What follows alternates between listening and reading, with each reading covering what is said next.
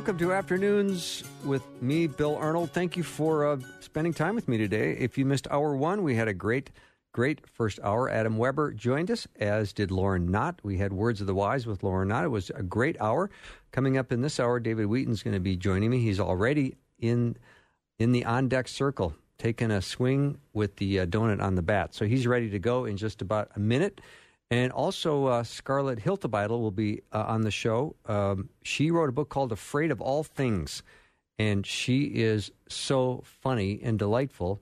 She also happens to have an extremely famous, funny mother, which I will not mention right now. But she lives in uh, Tennessee. She loves uh, sign language with her daughters, nachos by herself, writing for her friends, and learning how to raise ducks with her husband for no reason other than cuteness.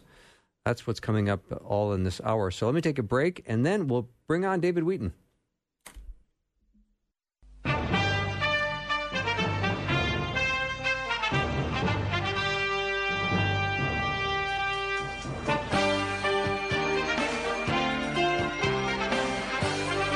David Wheaton is in no particular order an author, radio host, speaker, former professional tennis player, husband, father, son. He does it all. He's a great, uh, great guest, great friend, and I'm always looking forward to hearing what he has to say. Recently, he had Darrell B. Harrison in town, and uh, what an educational uh, experience that was. David, welcome. Hey, good to be with you today, Bill. Yeah, uh, Darrell, boy, he was he brought he brought it home. Yeah, he did. Yeah, he we just he actually just flew back. He and his wife Melissa just flew back to Los Angeles today, and they they got in town Saturday, uh, and they were here for both of our events with the Christian Worldview. On Sunday evening, he spoke at our Christian Worldview Speaker Series event at Grace Church Eden Prairie on social justice, and that was quite an event. I streamed then, it. I streamed it. I was one of the people streaming it, and it was unbelievable. He's so he's so smart. Yeah, he is. He's extremely intelligent. He's you know he's just thought about this issue now. Just to give people some context about who Darrell is uh, he's a lot of things. He's he's sort of this rare combination. First of all, he's he's black, which which matters in this particular discussion. A- actually, unfortunately, but that that's the fact of what he is. He's black. He's a conservative theological Christian. Uh, by that I mean that he has believes has more of a reformed Christian worldview. He believes in God's sovereignty in terms of salvation. That you know God has to regenerate our heart. So that's more of a that's a more of an unusual worldview. Uh, secondly, or thirdly, he's very pro-life. Um, next, he's also a political conservative as well. So he he talked about this some when he was here how how much this unfortunately puts him at odds with so many in his same you know black community is that they they disagree with him vehemently on so many of these particular issues he stands for. So he's really rare in, in that context. I think it's important to understand that about him rather than just talking about who he is and his name, those things matter uh, with regard to him. So he came and spoke on social justice, and it, it was a powerhouse of a message. You know, and we can talk about that particular issue, but one thing I thought was incredibly powerful in the message that he made is he, he said, You cannot, you need to always make sure that Christians are keeping the difference between justice and mercy clear. There's a huge justice, difference between justice and mercy. Social justice is this very wide ranging term that is used so much today. It's used all the time in politics and so forth. And it's basically that America is this foundationally, in other words, our foundation is unjust because of slavery and other things. And we are still fundamentally unjust today. And that there's these oppressive groups in our country, demographic groups that are empowered and they oppress people and the and the empowered groups are whites and Christians and men and wealthy people, business owners, the police are considered, you know, empowered uh, oppressors, heterosexuals, people who are born in America, and the the social justice worldview sees that group of people as oppressing whether it's minority uh, ethnicities, minority religions, non-Christian religions, women, people who are poor, people who are workers, homosexuals and transgenders, uh, illegal I- immigrants are seen as oppressed. The, even the environment is seen. There's like a climate. You need to have climate justice. You probably heard that I particular yeah. that that that term. So th- this is the worldview of, of at least half the electorate, Bill. And so this is a huge issue, and it's not only in mainstream society. And you hear this, like for instance, did you? I don't know if you heard that quote by Beto O'Rourke in in the, the Democrat uh, debate recently. He said this a couple times now. He said that, and I'm just going to quote this. But I think it's a it's a perfect example of what half of our electorate believes and what the social the social justice worldview believes. He said this is a country that has been defined by foundational, systemic, endemic racism since the very founding of this country. August 20th, 1617 was the first time that a kidnapped job was brought here against his will and made to serve as a slave to build the greatness and success and the wealth of this country, which his descendants upon uh, would never be able to fully participate in. Unquote. Now, of course, this country has a terrible sin stain of of slavery, but to that, as Darrell Harrison was asked about reparations, it was very interesting in his answer. He said, "Well, he said, where does that leave me? I come from a a tribe in Africa that was the, the black people that were enslaving people in Africa to be sold into America. And so reparations are often termed only in terms of taking from white people today who didn't commit the crimes back then and giving it to black people who weren't offended four generations ago.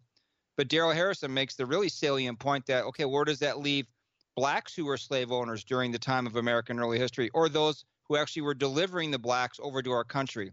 So he's a very clear thinking, uh, unorthodox uh, worldview person that uh, really brought a powerhouse of a message on social justice. So, David, if we can break this down just a little bit for the listeners, can we talk about how social justice is different than, say, helping the poor or visiting orphans and widows and prisoners and feeding the hungry? Yes, that was that's what I was trying to say in the first answer before I rabbit trailed well, you know, no, 10 miles, I, 10 miles no, away. But, you're, but, you're but exactly I, right. Yeah, I just want to hit pause so we can just sort of uh, yeah. separate those two so I think listeners can go, all right, now I know the difference now. Yeah, exactly. And that, that's the hard thing about social justice. It's kind of hard to get your hands around what exactly people mean when they say social justice. And what they mean is is that they want there to be the enactment of equal representation and equal outcomes. Those mm-hmm. are pursued and, and, and, instituted if forced, but if necessary, by force of law and government. So equal outcomes, equity, not equality. There's a big difference. Equity is forced equality. Equality is like equal opportunity, giving people equal equal opportunity, not necessarily forcing outcomes. So with that in mind, the difference between justice and mercy is in, is very important to understand. Justice is rendering to someone what is due them by law. Okay? Mm-hmm. So in scripture, you never see a modifier before justice. There's no social justice in scripture, but scripture talks about, you know, do justice, love mercy. In other words, don't defraud people what is due them. Don't shortchange someone in some legal or, you know, some financial matter you have with them. Then you're doing someone inju- injustice. So, for instance, today, it would be unjust to enact capital punishment on someone who didn't get a fair trial with evidence. That would be unjust. Or it's equally unjust to not punish someone who has committed a crime worthy of punishment. So that's injustice, rendering to someone what is due them by the law. Mercy, on the other hand, is voluntary compassion towards someone in need. So this is an example of this is you voluntarily and willingly and cheerfully giving money to a poor person. They aren't do that. They're not do that by law. You don't have to do that, but you're someone who wants to help that poor person. So keeping those things in mind, the problem with social justice is they either intentionally or purposely try to use the desire for people to help others and make it turn into a you must you are compelled, you are obligated mm-hmm. to do mm-hmm. this issue. And so, a, a perfect example of this uh, is by Tim Keller. He, he's the founder of the Gospel Coalition. He writes in his book, Generous Justice. Just listen to this quote. This is a perfect example of confusing justice and mercy. He said, quote, if you do not actively and generously share your resources with the poor, you are a robber, you are unjust, unquote. You see that now? You're a robber. You're a lawbreaker. You are being unjust. That turns mercy into law. And there's a huge difference that needs to be understood when thinking about social justice.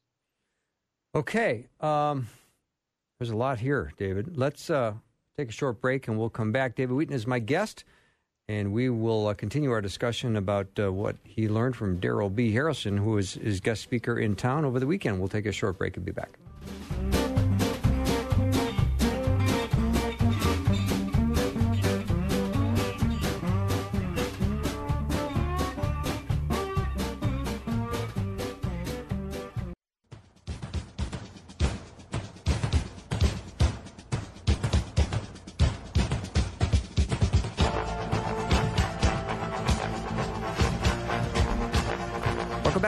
David Wheaton is my guest, and we're talking about uh, his guest, Darrell B. Harrison, who was in town for a couple of events that he did over the, the weekend and this last Monday. And we're talking about social justice. And, and David, uh, just to continue this, I'm in Deuteronomy chapter 10, verse 18. It says, He executes justice for the fatherless and the widow, loves the sojourner, giving him food and clothing.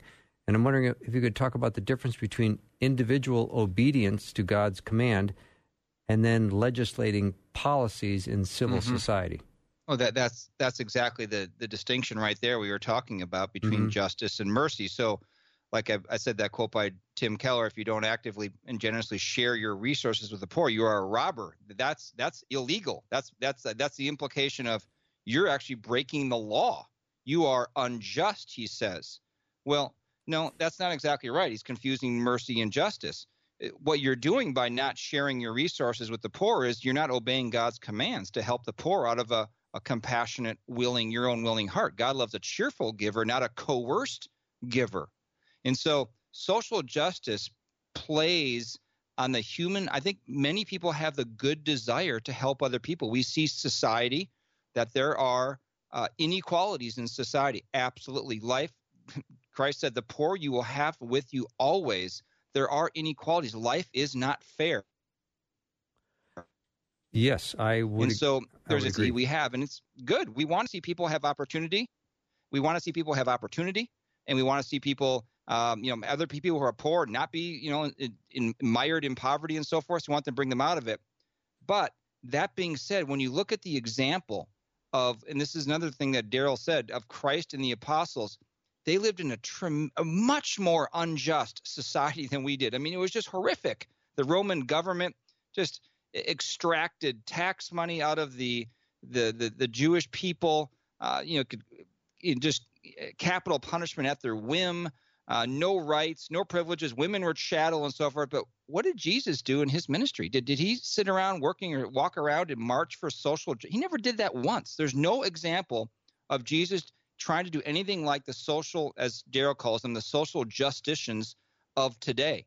He didn't do that at all. He preached the gospel because he knew that the the the only way that society will change is when individual hearts change. His most important priority was the changing of the human heart, the conversion, I should say, of the human heart, because that is ultimately our biggest liability. Our biggest liability in life is not that some people are poor or rich or people are oppressing. That's not the biggest problem in the world. That's not even close. The biggest problem in the world is that we as sinners are alienated from a holy God. And if we continue in our rebellion against the holy God, we will stand before the just, there's the word, just judge someday, and he will judge us justly, perfectly. And if we have have have rejected his offer of reconciliation through his son, he will justly send us to hell. And so that is what Christ and the apostles focused on, knowing when someone received and believed in the good news of Christ, believed in the gospel, that that would change their heart and other of these injustices would tend to melt away. Mm-hmm. So I think of Matthew 11, the, the blind receive sight, the lame walk, those who have leprosy are cleansed, the deaf hear, the dead are raised, and the good news is proclaimed to the poor. Mm-hmm. So we're always going to have the poor, aren't we? But they have the good news proclaimed to them. Yeah, and, and, and he brought that up. Darrell brought that passage up that the good news, that the poor have the good news preached to them. In other words, the, the Jesus didn't say, uh, the poor have social justice and you should give to the poor, otherwise you're a robber, you're being unjust. He never said that. He didn't say that at all. He didn't say we need we need less wealth inequality. We need to establish laws of redistribution so there's not so much wealth inequality. There was terribly poor people back then, like there are today. Jesus said that we have the gospel preached to them. He knew again that was the priority. And the problem with social justice is not that Christians should not be compassionate. They absolutely should be. Darrell talked about the issue of obedience. That's the obedience. If you want to, if you have a willing heart to go help people in need, go and do it. That's obedience. But in the process of trying to work out social justice, which means that you get laws and you get institutional rules in place so that there, there are these equal outcomes, what happens when you do that is you lose the priority of always proclaiming the gospel first and foremost. The Great Commission doesn't become the Great Commission, becomes the Great Omission in in in the pursuit of social justice. Mm-hmm. So I like that. So let's just uh, remind all of our listeners uh, the gospel that should be preached, because I love well, hearing this from you. I never well, get tired. I, yeah. Well, the gospel is, you know, the good news, and that's literally what it means. But I actually think it's better than good news because sometimes good news can be, hey, I got, you know, I got a check in the mail I wasn't expecting. I got a refund from the government. That's good news. Well, it's the gospel is Take me out is for better. Yeah, it's better news than that. The gospel is the best news that we as sinners can be made right with the holy God through the one way that God has offered. I mean, God didn't have to. Um, he didn't have to create a way for us to be right with him. You know, a lot of times uh, the, the kings, if you rebel against the king, off with your head. And God would be just doing that the moment we sin against him for the first time. But he doesn't do that. He, he patiently and compassionately uh, reaches out to us and offers us a, a means, a way, one way of of taking care of our offenses against him. We've accumulated so many offenses against him, and we can't get rid of those offenses by by doing good things. They that's nice to do good things, but it doesn't outweigh the wrong you've already done. Like if you had murdered someone and stood before the judge and said, "Well, I've done so many good things. I've helped the poor and all these people since I murdered that." Well, okay, that's great, but that doesn't outweigh the fact that you murdered someone. And so all our crimes against God are, are added up as a huge sin debt. And we have no way to pay off that debt on our own by our own good works or doing religious deeds. But the good thing is, the good news is that God developed a way by sending his son Jesus, who lived a perfect life, so should have lived, sent him to earth. Then he offered himself on the cross to get to pay God's just death penalty. Here's the justice again. We deserve to die for our sin, but Jesus comes and says, stands before God and says, that person, Bill and David, deserve to die, but you know what? I've lived a perfect life, and I will die in their place. I will pay the, pen- the penalty they deserve to pay for their sin. So therefore, when that's done, the judge, the just judge, judge's wrath and his and his justice is satisfied. He can look and say, "Hey, that David and and Bill's sins have been paid for. It satisfied my wrath. It satisfied my justice, and they and they trusted in what my son did on their behalf, and therefore I can forgive them and reconcile them and give them eternal life. That's the gospel.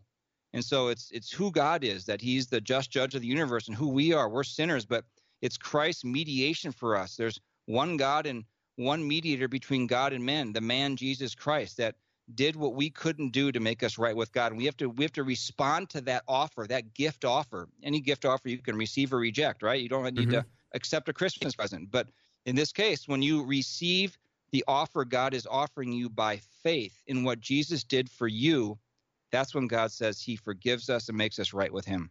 All right, David, like three minutes left. Maybe you can give us three uh, big takeaway points from Darrell B. Harrison's uh, talk. Well, first of all, it's the whole talk is on our is on our Facebook page. Okay. Just search on Facebook for the Christian Worldview radio program, so it's okay. there if someone wants to hear it. It's it's very very deep and substantive. Um, I would say one of the biggest things I took away about this, what impressed upon me, is that social justice is unbiblical partiality. In other words, it's, it shows partiality to certain certain favored groups. In the Bible, all throughout says, don't show partiality to people. Don't show partiality to rich people, but don't show partiality to poor people either. You're to treat each other as made in the image of God. Don't show partiality. Okay, we can think we're doing good by showing partiality to someone, but don't do it. So that's one thing that was was really impressed upon me. Uh, because when you're being partial, you're you're being unlike God, who's impartial in how He deals with each of us individually. I think another thing is the the mantra that social justice is a gospel issue. That's not true. Charity, voluntary charity, is a gospel issue. So do charitable things out of a willing, compassionate heart, but don't think of it as or call it injustice.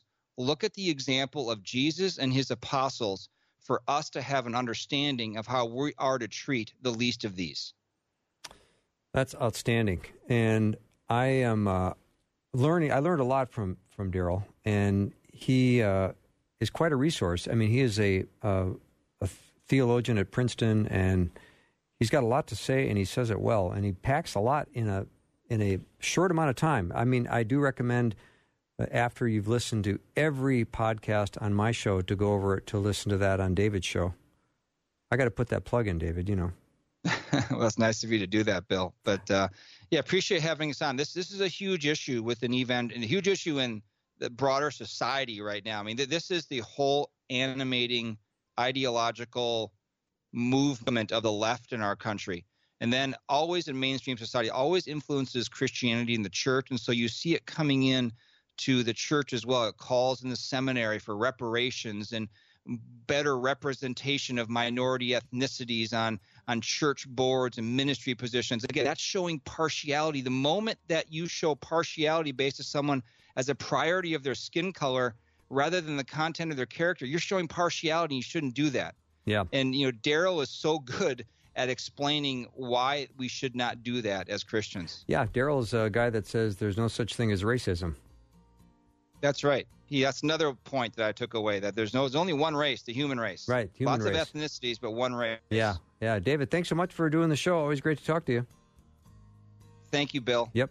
David Wheaton has been my guest. Go to thechristianworldview.com, .org. I'm having a mental uh, break. What is that, Rebecca? Dot .com? Dot .org? org. Yeah, dot .org, yeah. All right. All right. We'll take a short break and be right back.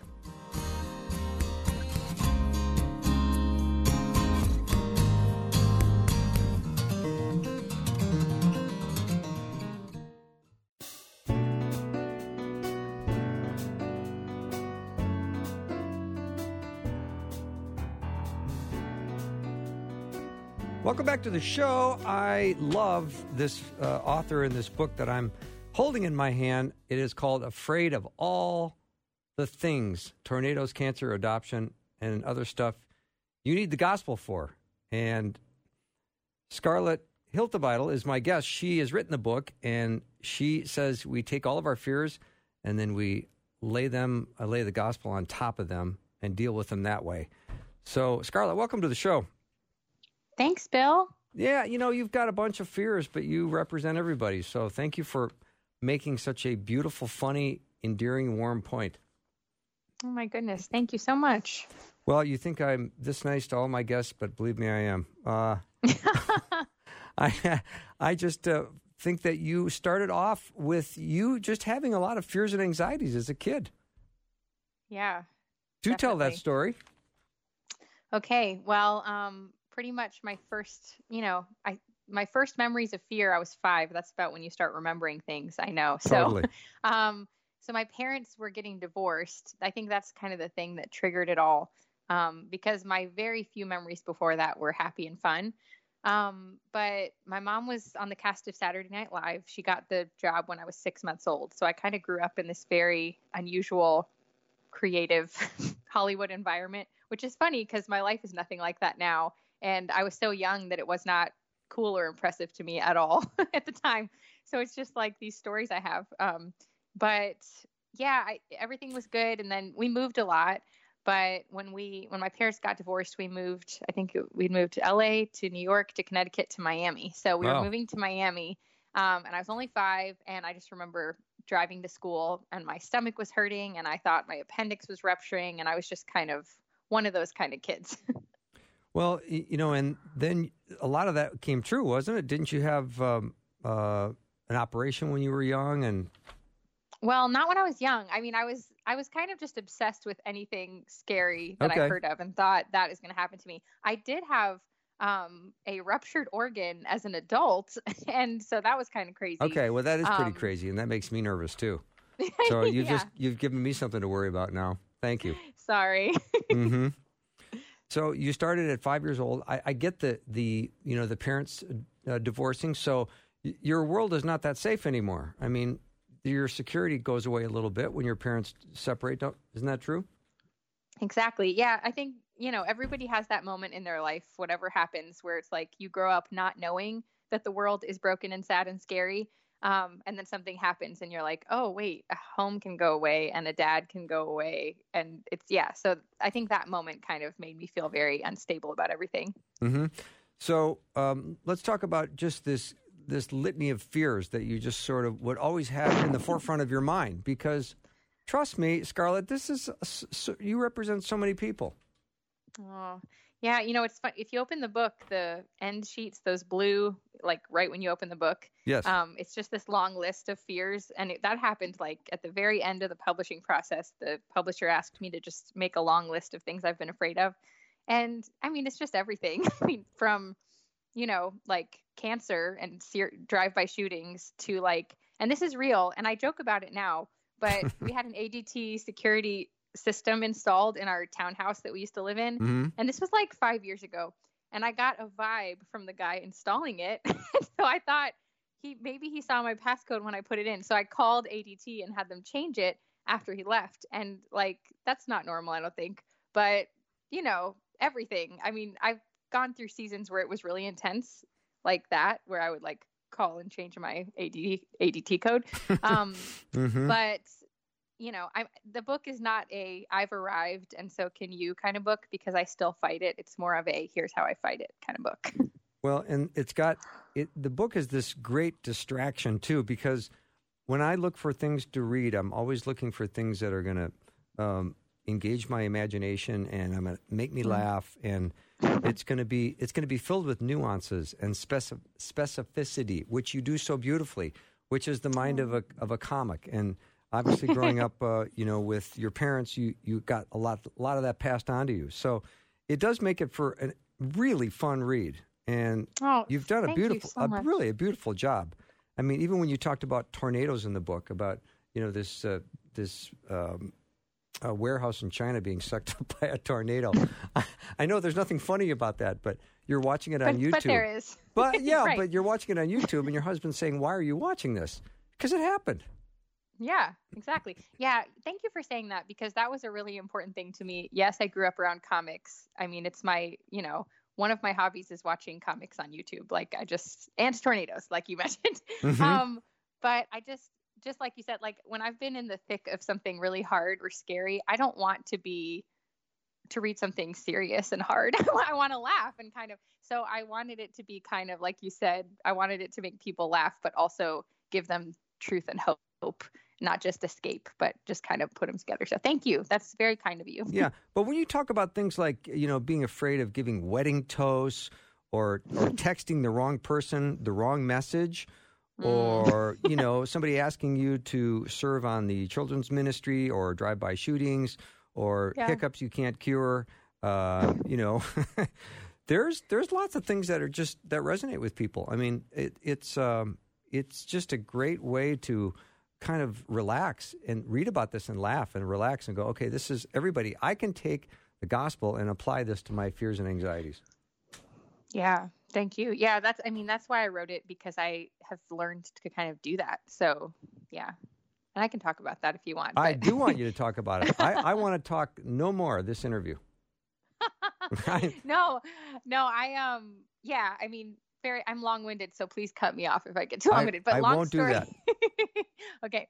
Long story short, um super scared my whole life you know, and I write about all of them, like you just mentioned. Um, but things really changed for me when I met this woman, and she just kind of took my faith from this compartment that I had in my life where it was like, I believe in Jesus. I believe he died to save me. I believe he rose from the dead. I have hope when I die. Like, I believed that as a 14 year old, but it was just this compartment. And then I lived in panic and without peace and joy, you know? So, anyway, it's all in the book, but I talk about interacting with this woman who described her home to me when she was giving parenting advice and she just kind of explained how the gospel could apply to her parenting and her marriage and it just kind of shifted my whole view of my faith because I learned that my faith is not just my hope for the afterlife but it's my hope for right now and so I can preach that truth to myself and believe it's real and shift my focus to the cross and away from the sad scary things and you know, get people in my life who will speak truth back to me and learn scripture and fight through the irrational fears of scripture. Um, and that can be an everyday, every moment thing so that I'm not despairing when I, you know, snap at one of my kids for throwing a tantrum. I don't have to just, just sink down and feel like a failure. I can take that opportunity to point them to the gospel and say, I sinned. I'm sorry. I'm weak. This is why I need Jesus. Here's what I do when I sin, and then repent and pray in front of them. And anyway, um, that was huge for me when I heard that advice. And so I applied it to my fears, and it's work. It really works. I mean, I have to do it a lot because I'm a fearful person, but it really works. Mm-hmm. I just love. Yeah. I'm looking in the book. There's a list of things that you you say you have on your mind, and they said, you know, mm-hmm. at any given time there could be roughly 300 things on your mind. You know, when can I eat chips and green salsa from the Blue mm. Coast burrito again without having a heart attack by the age of 35? Uh, so how good. That, how was that uncomfortable conversation with that distant relative going to go? Are my kids mm-hmm. doing the mm-hmm. right thing? Am I a bad mom? Will I ever work again? I mean, th- this is just the way that a lot of people have these kind of everyday thoughts. Yeah. Yeah. You know, it's hard.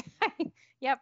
So when you talk about your fears, uh, how often do you feel like your fears could defeat you versus you're going to go out and defeat them?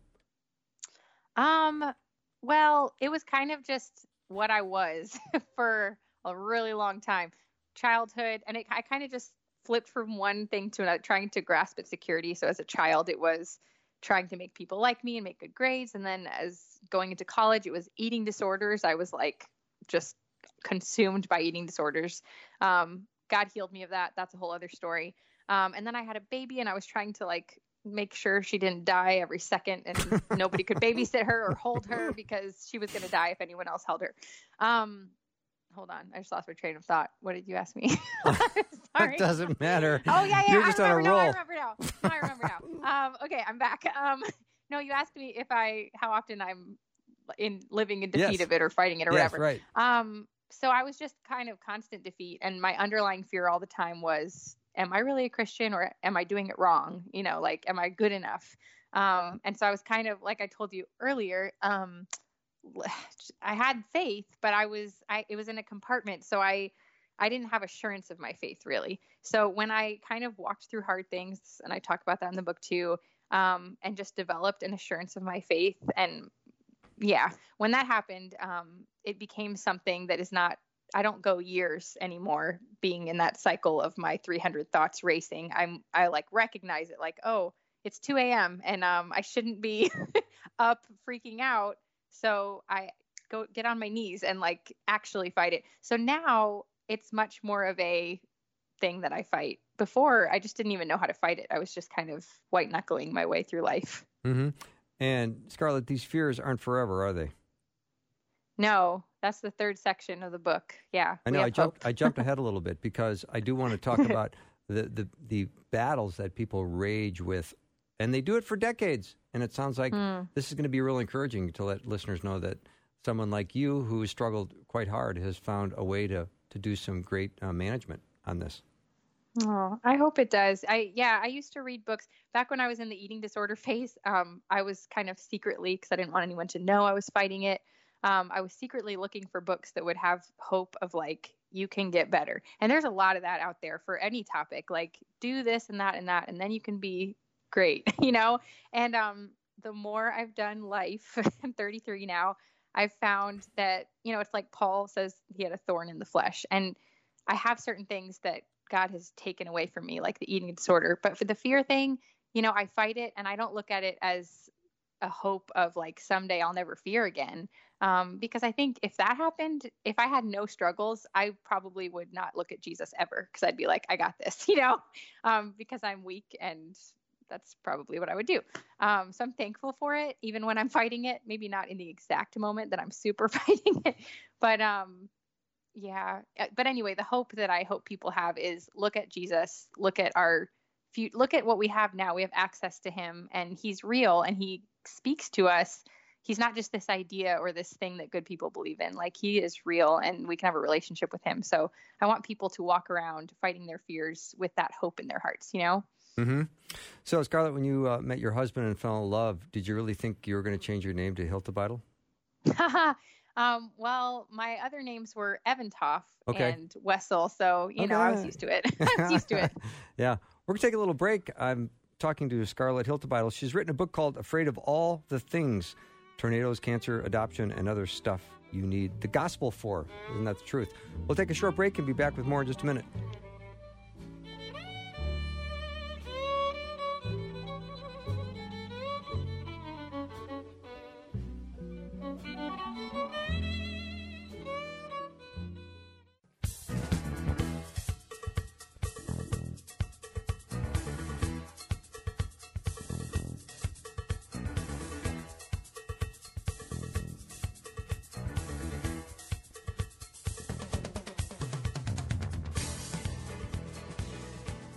Back to the show. My guest is Scarlet Hiltibidal. Great name, great book. She's written a book called Afraid of All the Things, and it's tornadoes, cancer, adoption, and other stuff you need the gospel for. This is a really a delightful book. You you should read it, enjoy it, and have it around the house because uh, when you pick it up and read a couple pages, you're smiling and you're feeling better, and you're reminding yourself that your little fears and anxieties are pretty common to most people. And Scarlet would probably be the first to say that she. Uh, has maybe more than the average person, and she started at a, at a young age, so she's gotten good at it. So she's also gotten good at managing some of this. And as you say, Scarlet, I open up the the cover of the book and just look at all of the uh, fears that you have. And the one fear that jumped off the page that I have as well is any kind of uh, tick-borne illness.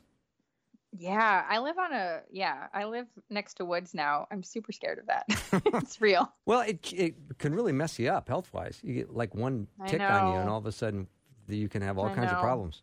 So that's Yeah, kind of it's that- legit. That's why we're moving back to the suburbs. Seriously, like we're probably going to. We're looking into it. We um we live on a farm right now, which is kind of funny because if you've read my book, so you know I grew up in New York, LA, Right. and Miami. So Nashville is the smallest town I've ever lived in, and now we live on the outskirts, like on a mini farm basically. And it was just kind of this experiment, and we're kind of failing at it. So I'm I'm going to try to get away from the ticks pretty soon. Yeah. So uh, tell me what um, uh, what you're really hoping that the people that buy your book would you know would get from it. Um, I hope. Well, you said it so kindly and nice. I hope what you just said. I hope that it makes them um, smile and laugh and um, just kind of learn how to fight these irrational fears and the genuine fears um, with God's word. That's what I hope. When you uh, are a person that has a tendency to be afraid of a lot of stuff, do you do you look for friends that have similar kind of fears, or do you look for friends that have no fears? Wow, that's a great question. Hmm. Um, I definitely don't look for friends who are as as Yeah. messed up. I'm like, I, my brain is messed up enough as it is. Let me find some stable people. No, I'm just kidding. Yeah. Um, I don't think most of my close friends deal with anxiety. Interestingly enough, I don't know. That's a good question. well, I'm gonna have to psychoanalyze myself. Yeah, definitely do that. Definitely do that and get back to me because I think it's uh, it's interesting as to who you gravitate towards. Do you do you find comfort Hmm. in other people that have a lot of fears and anxieties, or do you gravitate towards people that like ah ticks, whatever, pick them off. Yeah, you're, you're not you going know, to I- be. Nothing's going to happen. Yes, that's it. I definitely gravitate toward uh, low maintenance, easygoing, um, strong. Yeah, I mean, my friend who I just hung out with, she she looked at me and she was like, "I love your book. I'm not afraid of anything." She's like, "I don't have any fears." Yeah. Um. So yeah, I do gravitate toward more more fearless people. You know, but you you say that you've been on all these flights and you're afraid of a plane crashing, but in reality, they've it's never crashed. yeah. And you know, so Yeah. much of what I think we uh, fear or anticipate never happens in life. So what do, what do we learn from that? Well, I agree with you in one way, but also a lot of my fears have happened, which is kind of weird. like a lot of my I've had a lot of fears that have happened, but what I've learned from that is that they're not scary when they happen. Like Oh. they're hard, but they're not scary. So like I I haven't had all my fears happen, but I was afraid of having my appendix rupture at 25. I had an internal organ rupture and I was bleeding internally. It wasn't scary. It was horrible, but it wasn't scary. Um, I was afraid of tornadoes. I was basically in a tornado in 2017 Okay. wasn't wasn't really scared it was like wow this is crazy but i wasn't i wasn't afraid so i just i don't know i think there's i don't know i think for me I'm more afraid of anticipating the scary thing than actually going through it. So that's been helpful just to experience. I don't know. Maybe I'm wrong. Maybe something really scary will happen to me and I'll be like, this was so scary. Yeah. What what has felt like one of your your big um, victories overcoming what? What fear did you have and you kind of go, ah, you know, I might be on the other side of that right now and this feels good. Hmm. Well, should have sent you these questions in advance. Of course, I'm just, no. of course, I'm just thinking of them on the spot. So you're a good interviewer. Um, no, I, you know, so I wouldn't call this like a thing that. Well, yeah, it is. Okay, this is one. So I write about this in the book a little bit. I'd had an, the organ rupture. That was a pregnancy. It was involved in a pregnancy. Then I had a healthy baby. Then I had another really weird pregnancy. Super weird. They thought it was like a not baby, but kind of baby, but then turned into cancer. Like that's some weird medical thing. Ooh, that's what they thought that's I had. Really weird. I know. Um, so that happened, and I was I got a biopsy, and the doctor was like, "You are probably we think it's cancer. You're probably going to start chemo next week." And it was happening at the exact um, on the weekend. Like I would had to wait for the results the weekend. I was supposed to have a family member um, visit me who doesn't know the Lord, and there's just a whole lot of pain wrapped up in that relationship. Um, just I've spent my life being really afraid of dealing with this relationship. And it was so weird because as I was driving away from the hospital with my husband, I said to him, Surely God will understand if I cancel this visit with this family member because this is too stressful. And as I said it, it was so cool. Like I had this supernatural peace thing happen. And I felt the Holy Spirit just say, Let him come. And he came, and I got the news that it wasn't cancer. But the coolest thing was, um, he kept saying, Wow, you're so calm. You're doing so awesome. I don't know, understand how you're so calm and this is happening to you. And I was able to say, No, no, no, you know me. like, you know how I am. I'm not calm. This is Jesus. And because of what was happening, he was willing to listen and ask questions about my faith, which was so cool. So that's, I don't know, that's the first thing I thought of um, I don't know if that really answered your question. No, but... it totally, it totally did. Okay. Um, let's talk about because we only have like three minutes left, unfortunately. Yeah. Let's talk about fighting fears with God's promises. Okay, let's talk about it. Yeah. Um. Yeah, I need to grab my book. I have. A, I don't know where it is in the book. Well, yeah. go to it. go to page um, 188. Yeah. Okay, I'm gonna grab it. Yeah, just um, grab if it. If you hear if you hear any ducks or children or dogs barking, it's because I'm I'm going from one room to another. That's okay. Um, what kind of dog? So we have a cockapoo. He's the best. He just barked. I don't know if What's you heard his that. name? His name is Butter. Butter. Butter. Yeah. Butter. That's what I thought you said. yeah, Butter. Yeah. Okay. um, fighting. I don't remember. Is this about the lie thing? Let's see. Well, so here's the thing. I'll just talk about it. So here's what I've learned. I have some friends, and I did a small group with them a few years ago, and I described them as people who talk in Bible verses. And it was so cool because they were not pushy. They were not like, let me show you how to live your life. I just did small group with them every Monday, and we'd go around answering questions about the sermon, and they wouldn't answer with just the basic biblical answer. They would quote scripture like as an answer. And I thought, wow, like they really know the Bible. Um, and that, that really inspired me to know God's word better because he, you know, it's it's magic. It's like he brings it to your mind when you need it. It's it's his word. And so um I mean that is how I fight my fears. I still haven't looked up page yeah. 180. well, let me just let me refresh your memory because this happens to everybody. You wake up at three in the morning and you start having some things play through your head, like if this then that scenario, and that stresses yes. everybody out. And your mind can wander, and you've admitted to that. And so oh, yeah. you say, let's uh, let's look at some of the promises and be reminded. Like in James four fourteen, it says, "Our lives are like a vapor that appears for a little while, then vanishes." I mean, God's got us. Yeah, God's got us. And yeah, I mean, there's so many. I put so much scripture in this book because it's, like I said, I mean, it's living and active and it can apply to everything and every fear. And so, yeah, that's how I fight it.